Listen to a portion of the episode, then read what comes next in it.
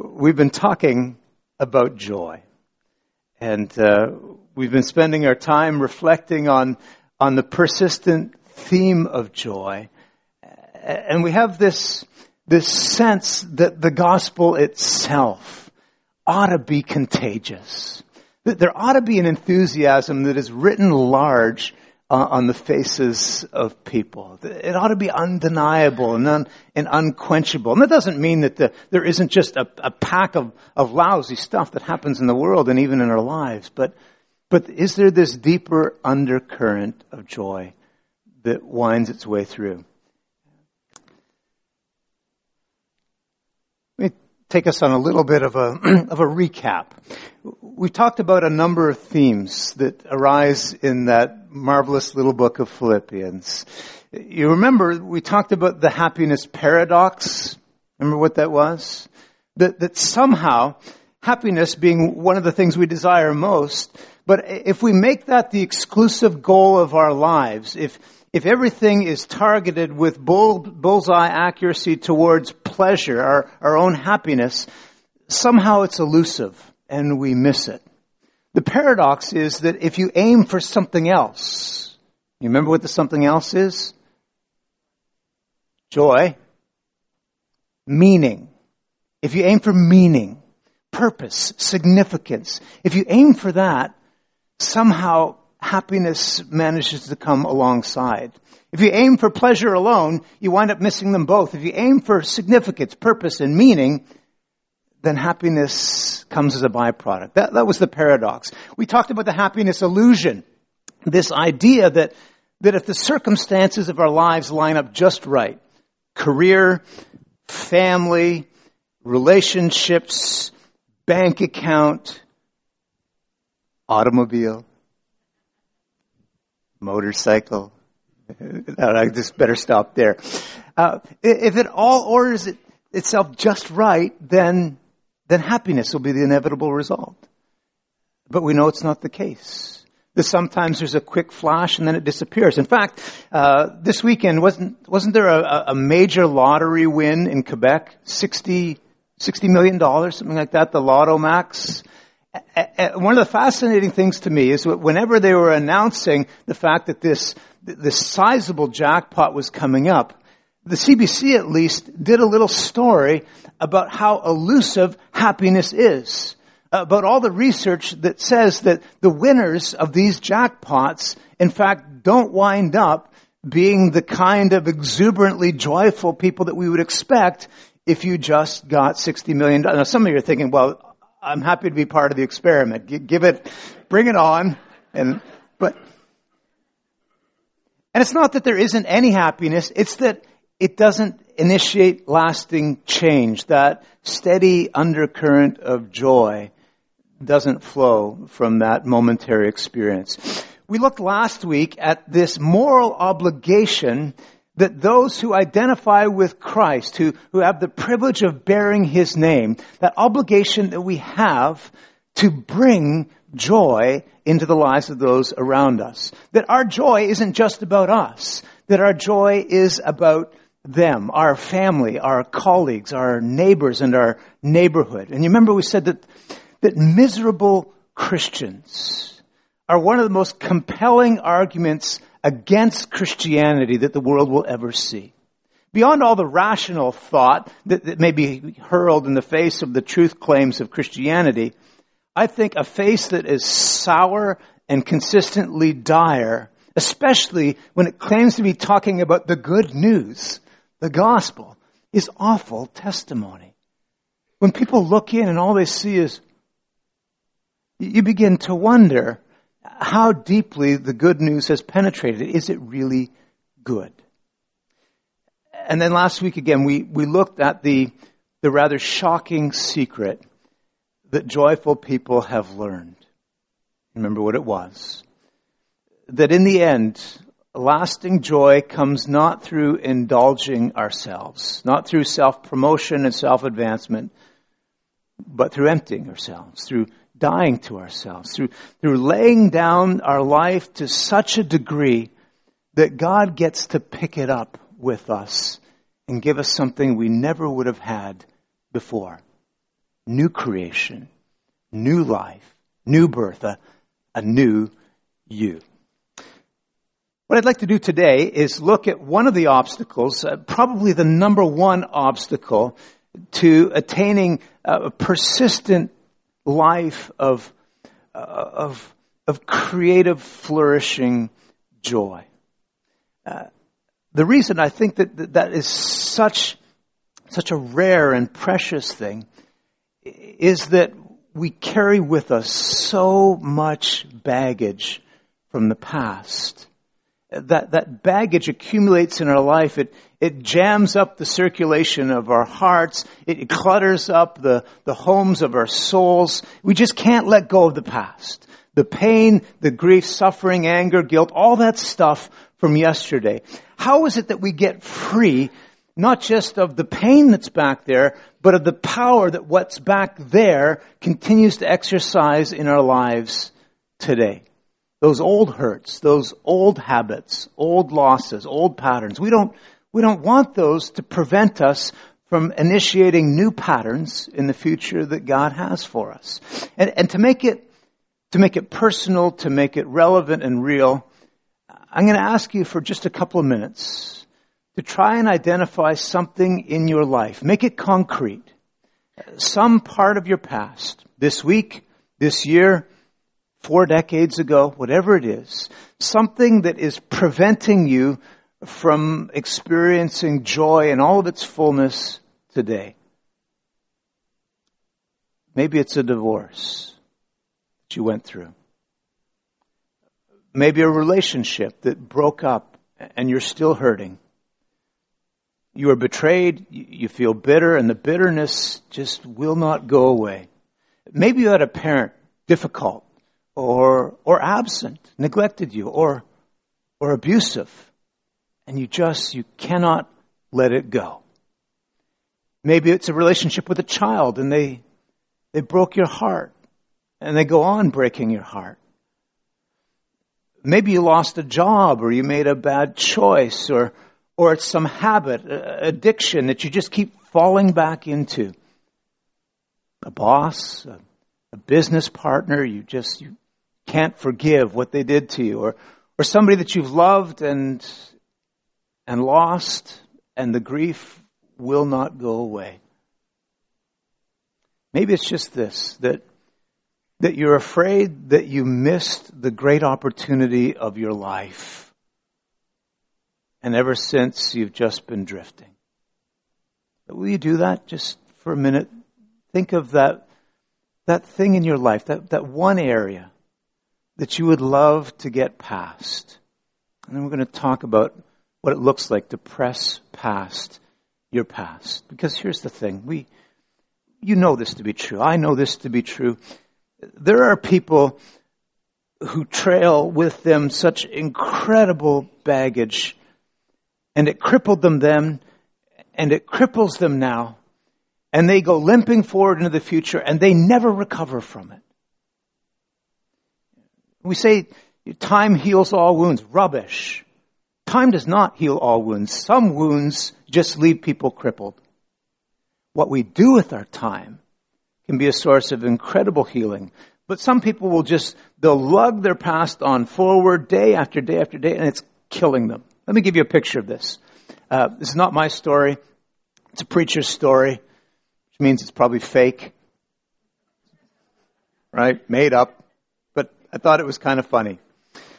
Fred gets home after his, uh, his Saturday morning golf match, looking weary, looking disdained, uh, his wife asks, as, as, she often does, how, how it went today. He said, you know what? It started great. It's a beautiful morning. We got to the first tee on time. We, we had our, we had our foursome. We were playing great and, until we got to the 10th tee. And then Harry collapsed completely, clutching his chest. And despite all efforts at resuscitation, he died there, right on the, on the 10th tee. Catastrophic heart attack. And, uh, and what do you say when you hear news like that? His wife just offered the only words she could. I mean, that's, that's awful. You're not kidding, Fred said. The whole back nine, it was strike the ball, drag Harry, strike the ball. It's awful, isn't it? I don't know. It is awful, but but it's awful when we live like that. When we wake up and drag our past, go to work dragging our past, pick our spouse, drag our past, enter a new relationship, drag our past. And you have to ask yourself at some point, do you really want to keep doing that? Do you really want to keep repeating habits and mistakes from your past? The people that hurt me way back there, do they get to continue hurting me now and tomorrow and, and the next day? Do I really want to torture myself by always thinking how great my life would have been if only circumstances back there had turned out differently? And here's the key truth. You will never have the life that God wants you to have now. You'll never learn to navigate the present with joy if you don't learn how to deal with your past with grace and with truth. We're going to learn that lesson this morning from the apostle Paul, from the scriptures, as we have been over these past week. Paul wrote these words to the church at Philippi. Unbelievable words. I, I wish we had hours to unpack them, but this morning I'm going to read them to you from this, uh, this little wee New Testament. 1977. First Mississauga Company, Boys Brigade. Uh, inscribed in the bottom, uh, a life verse that was given to me when I was 10 years old. You know, we don't do that so much. Maybe we ought to. To be able to speak into somebody's life and say, here is a portion, a, a glistening jewel from God's Word that I want to give to you. And I hope that it will, it will stay with you through the course of all your days as a reminder that there is truth and there is blessing, there is hope. Here is, here's a life verse. Well, I get to read my life verse with you this morning. It just so happens that's where we are in the book of Philippians. And so if you have your Bibles, I'm going to invite you to open them with me to Philippians chapter 3. We're going to look at three verses, verses 12 through 14. I'm going to try and do it with 50 year old eyes and five point font. So bear with me, but here's what Paul wrote. Not that I've already obtained this, he says. Not that I've already arrived at my goal. I'm not perfect, Paul says.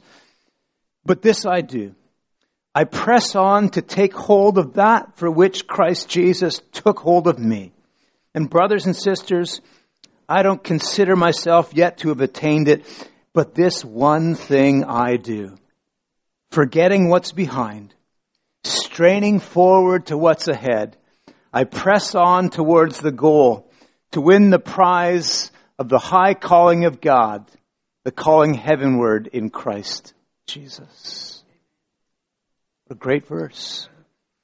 It's been mine now for, for 40 years. I mean, Paul's saying, you, you get the thrust of his argument. Here's my past. Here's what's behind me. But here's my goal. This is everything bright and beautiful that's in front of me.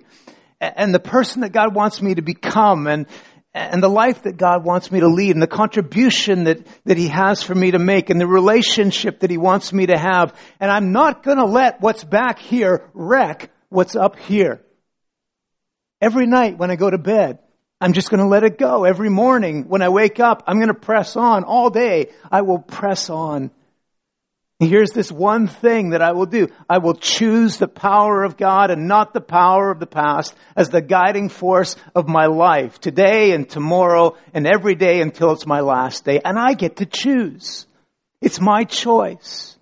And I choose to allow God to take whatever nightmare, hellish part of my story back here that was handed to me and let God write a new ending and I'm going to form, Paul says, this unshakable resolve that sin and darkness don't get to win in my life. This one thing, he said, forgetting everything that's back there and straining forward every cell in my being, straining forward on the way to what lies ahead, I'm going to press on.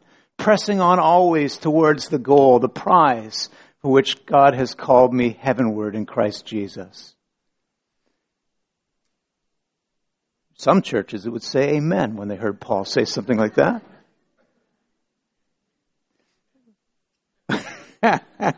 All the way from New Liskeard. Thanks, Bob. What's amazing to me is how many people just never get around to making the choice. And it's not that they choose to be miserable, it's just they, they don't really make any choices at all. They, they just kind of drift. And they think as they allow themselves to drift, that maybe one day they'll wake up and it'll be different. Yes, I've been a victim of all this stuff in the past, and, and if I just drift into the future, someday the regret will be gone, someday the grief will be diminished, someday it'll just all get healed. Paul says, I would never do that. This one thing, if I don't get anything else right, Paul suggests, this one thing I'm going to do, I will not be chained to my past. I'm going to forget everything that's behind. It's gone. I'm going forward to what God has for me. Now this is really important. If you have your notes, you can turn to them now. Uh, when Paul is using that word forget, what do you think he means? And this isn't magic. This isn't a time machine. The past doesn't get erased. Right? The past is, is still the past. God doesn't erase the past, but God redeems it. The reality is, you know, if we, if we don't reflect on what's back there, if we don't learn from it, we never really get past it. To get past the past, we have to, we have to be able to, to take what's there and apply it here in order to arrive there. When you think about the past, the present, the future, there's this one constant. It's you.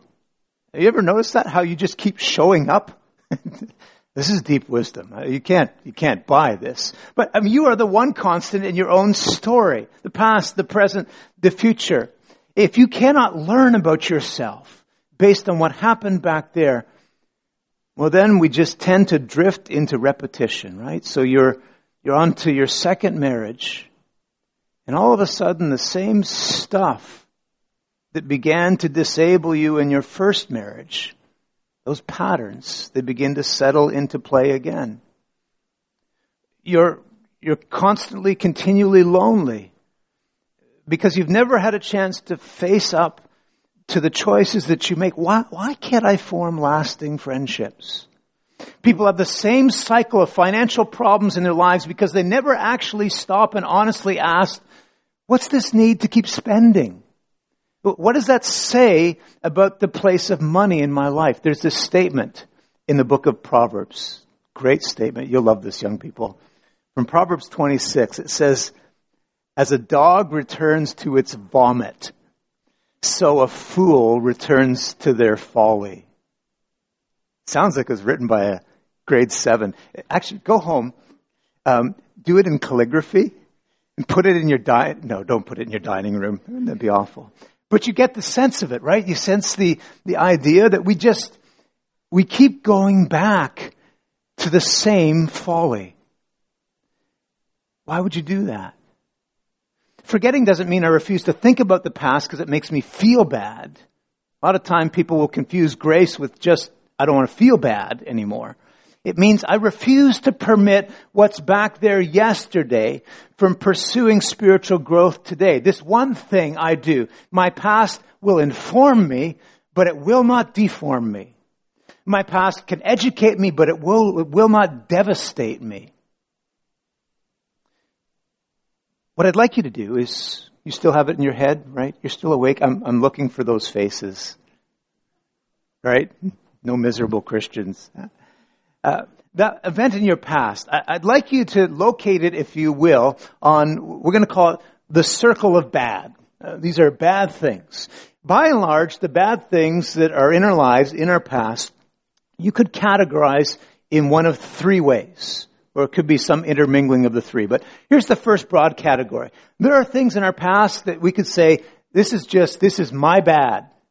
That, that's on me. Uh, that was entirely my doing, my choices, uh, my, my poor conduct.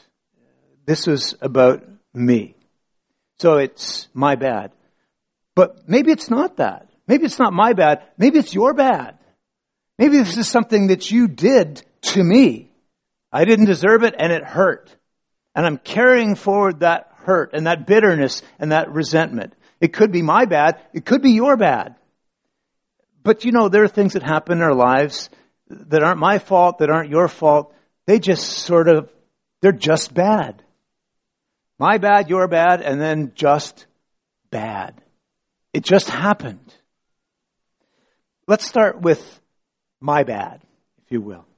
The things in the past that we want to forget, but they're actually our fault. Forgetting these things, moving past them, means there's a certain level of acknowledgement and learning that, that has to happen. The Bible has a great word for it, where there is my bad, the emotional response is usually guilt, and the biblical response is repentance. In repentance, I ask God, I said, God, I need you to help me do a fearless moral inventory of my life. It takes fearlessness to face up to my bad. And if you want a scripture, here it is from Psalm 139. You know this, many of you. Search me and know me, O God. Know my heart. Know all of my anxious thoughts. See if there's any offensive way in me. What is it? What's the sin that keeps you from becoming the very best self that God wants you to be. The, King James had a great word for this. He called it the besetting sin of our life. Not a great word? Besetting. Kind of like besetting you, crouching in the darkness. Yeah. What is the besetting sin of your life? For me, it's helping around the house too much. It's, yeah. Yeah. Yeah, for me, it's, it's lying. Yeah. Yeah. For me, actually, it's selfishness. I realize I am at the deepest place in my heart, unchecked. I am a deeply selfish person. That the long journey of my life in discipleship has become the journey to overcoming my own selfish desires.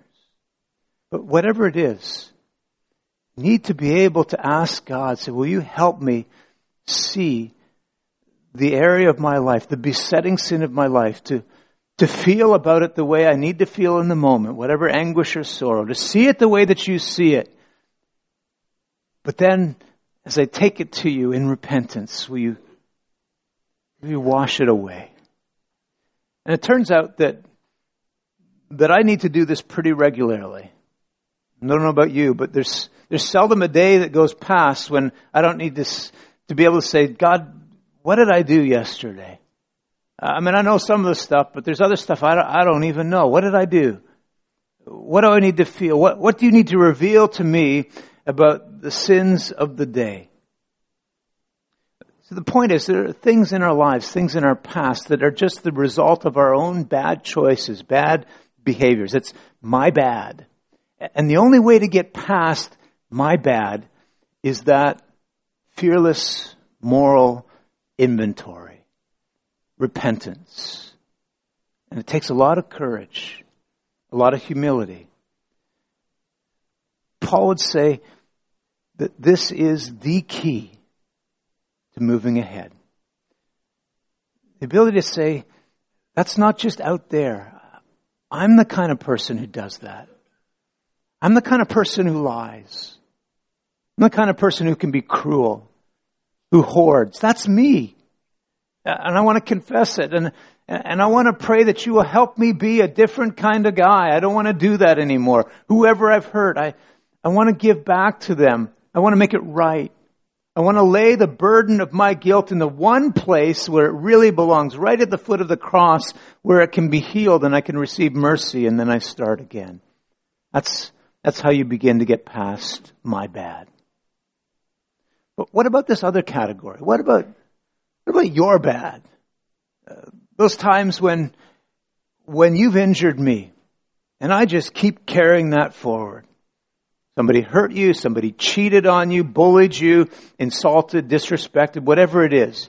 And the result is, is anger, right? Resentment, even rage. Have, have you noticed in our society, we're a polite civil society, we're Canadians, but have you noticed that increasingly it feels like there is this undercurrent of rage simmering away? Some people have have called this the age of rage, where we're just below the boiling point. I was cycling through Halton Hills yesterday. These winding roads, largely abandoned. And as I was cycling along, minding my own business happily, a, a truck came up beside me. And, uh, and they paused long enough, slowed down to be able to hurl some insults about how ridiculous it would be to be out on a bicycle on a day like this.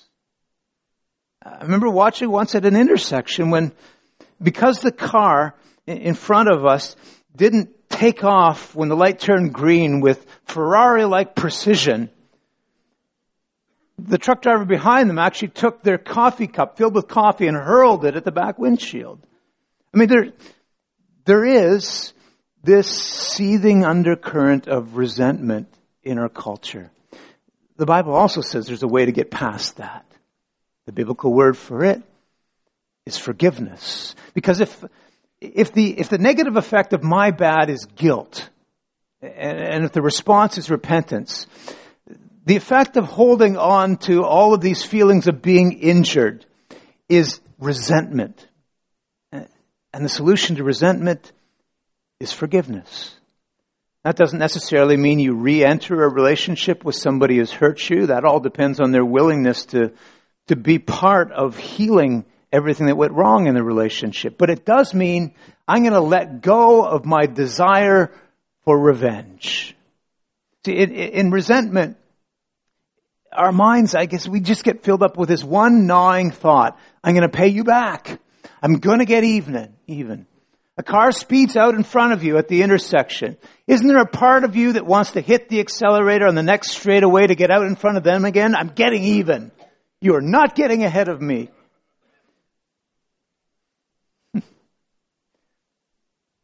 Lots of people never learn to do this. Maybe for you, getting past your past means that there is somebody in your life that you need to forgive, and that's going to be hard. Maybe you got to go home this afternoon and, I don't know, you start writing a letter or an email. Here are all the ways that that I've been hurt and I've suffered and I've been holding on to this stuff and I don't want to hold on to it anymore. Maybe you send it, maybe you don't. I don't know. Maybe it's a conversation that you need to have this week. Hey, can we get together for coffee? There's some stuff I've been holding on to for too long. Maybe just start by talking to God and asking for help. Apostle Paul says, Colossians 3, that you forgive each other especially when you have grievances, that you forgive as the Lord has forgiven you. That's really important. We don't forgive somebody because they deserve it. And when you forgive somebody, it doesn't mean that their inexcusable action suddenly becomes excusable, that what was once unjust is now just when you forgive, what you're really doing is saying, I want out of the prison of resentment. I want to stop drinking this poison of bitterness that is just corroding my own soul. And one of the best exercises, it turns out, to be able to do that is to do exactly what Paul does there in Colossians. Remember how vividly God has forgiven you. Maybe getting past your past involves that tangible step of taking one more step down the forgiveness road. There's my bad and your bad, and then there's that third category. There is stuff that's just bad. And we gotta get past that too. If the result of my bad is guilt and the result of your bad is resentment or anger, I think the primary associ- uh, emotion associated with the bad stuff that is just bad. The primary emotion is regret. We look back at the past and we're obsessed with this one thought. If only. If only. If only I had been admitted to that school. If only I'd been given that job. If only I'd married that person. If only I hadn't married that person. What, it's, if only the disaster hadn't happened. If only the diagnosis hadn't been given. If only. And we set up this imaginary contrast between the life that we live right now and the life that we imagine would have existed. If only this thing that was just bad hadn't happened. And even though it's unreal and untested and unfulfilling, we do this and we're crippled by it. They did a study on Olympic medal winners. And no surprises when they went to the gold medal winners. Elation, happiness, joy, top of the podium. This is what I trained my whole life for. They went to bronze medal winners and, and they, boy, just to be on the podium was a big deal for most of them. The surprise was the silver medals. Because inside was this inner narrative. If only I had been a tenth of a second faster. If only I'd been a little quicker off the buzzer. If only I'd trained a little harder in the lead up to the games. If only. Uh, even though they ranked higher than the bronze medalists on the podium, emotionally they sat lower because they were crippled by this if only attitude. What's the way through? And the Bible's solution to regret is hope, it is a mindset of hope.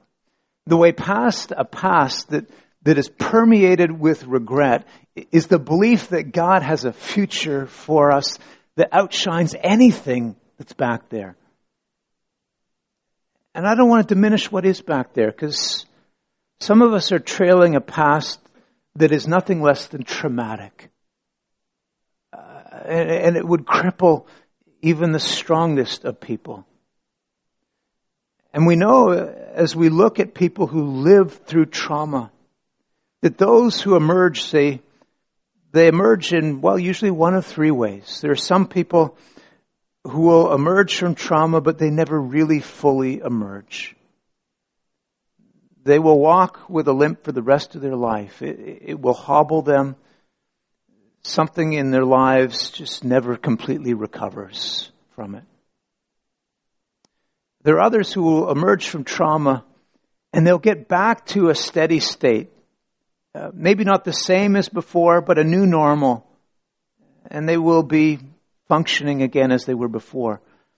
And then there's a third group, very rare group. But there are those who go through e- even the most awful of devastating experiences in their lives and they emerge stronger. Think Joseph in the Bible. Sold into slavery by his brothers. I mean, literally in a pit in the ground, not knowing what the future held. Languishing under the service of a foreign government, and yet still eventually rising to a place where he becomes the source of salvation for his family and his people. He emerged strong. Think David taking on Goliath. Think, think Daniel in the lion's den. Incredible adversity, and yet they come out stronger. Think Paul. Remember this story of Paul? In chains in Rome. Remember, he writes Philippi, this book about joy, in chains. And what's he doing? Singing. And everybody's listening in. 10,000 reasons. No, I don't know whether they're singing that, but it would be a good one. And here's what was most important to Paul. That his hope wasn't in his own ability to just survive. And it wasn't even just in his ability to recover or persist in his own strength. It was a fourth path.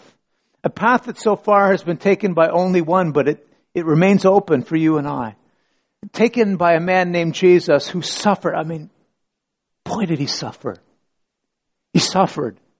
He suffered with an intensity that I think we will never know. And yet on the third day came resurrection. Paul says, I'm betting the farm on that. That single event changes the way I'll look at everything else in my life. And so Paul is able to say this, I want to know Christ, he says. Yes, to know the surpassing power of his resurrection and participation in his sufferings an amazing phrase, you know. I want to be crucified with Christ and know the power of his resurrection. And Paul says, this is available to you.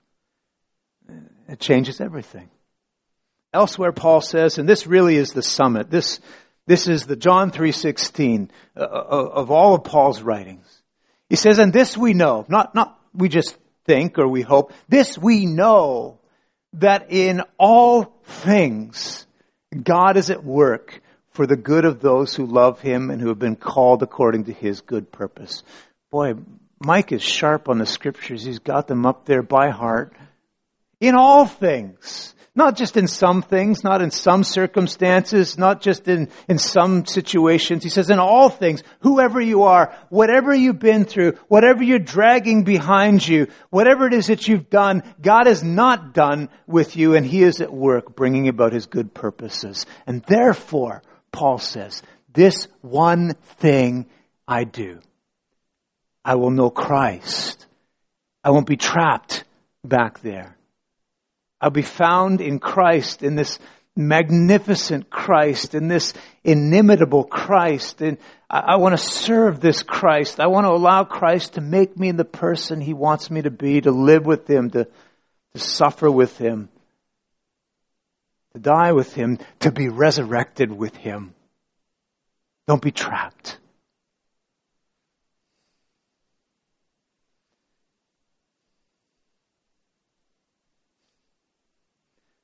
This one thing I do.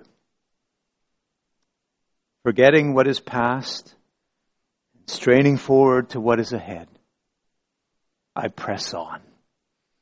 Press on towards the goal to win the prize for which God has called me heavenward in Christ Jesus. Do we still believe that's true? That that is, that's just true? That that's you, that's your future? I'm going to pray right now. I'm going to invite the worship team to the stage and ask you to bow your heads and close your eyes. But I'm going to invite us to, to make this prayer happen not just in our thoughts, but with our bodies. Sometimes it's good to use our bodies in prayer. So let me invite you as you're seated to, to rest your arms on your lap, but to clench your fists. Clench them up tight. And as you hold them tight, you feel your fingernails pressing into the palm of your hand. I want you to think about that part of your past that has you locked up. That guilt you can't escape. That hurt that you cannot forgive. That loss that you cannot forget. And you know that's just going to cramp up your soul, same way that your hands are all cramped up. Would you just pray this? God, would you help me get past my past? Now open up your hands. Open them up wide, palms facing up. Open them up and let it go. Lay it at the cross. You may have to do this a hundred times. Do it a hundred times. You may have to do it 10,000 times. Do it 10,000 times. God, our Heavenly Father, would you help us to forget what is behind as we strain forward to what lies ahead? Press on. Press on towards our life with you. We pray it in the name of Jesus, who through his crucifixion is Lord over the past, and through his resurrection is Lord over the future. In his name we pray. Amen.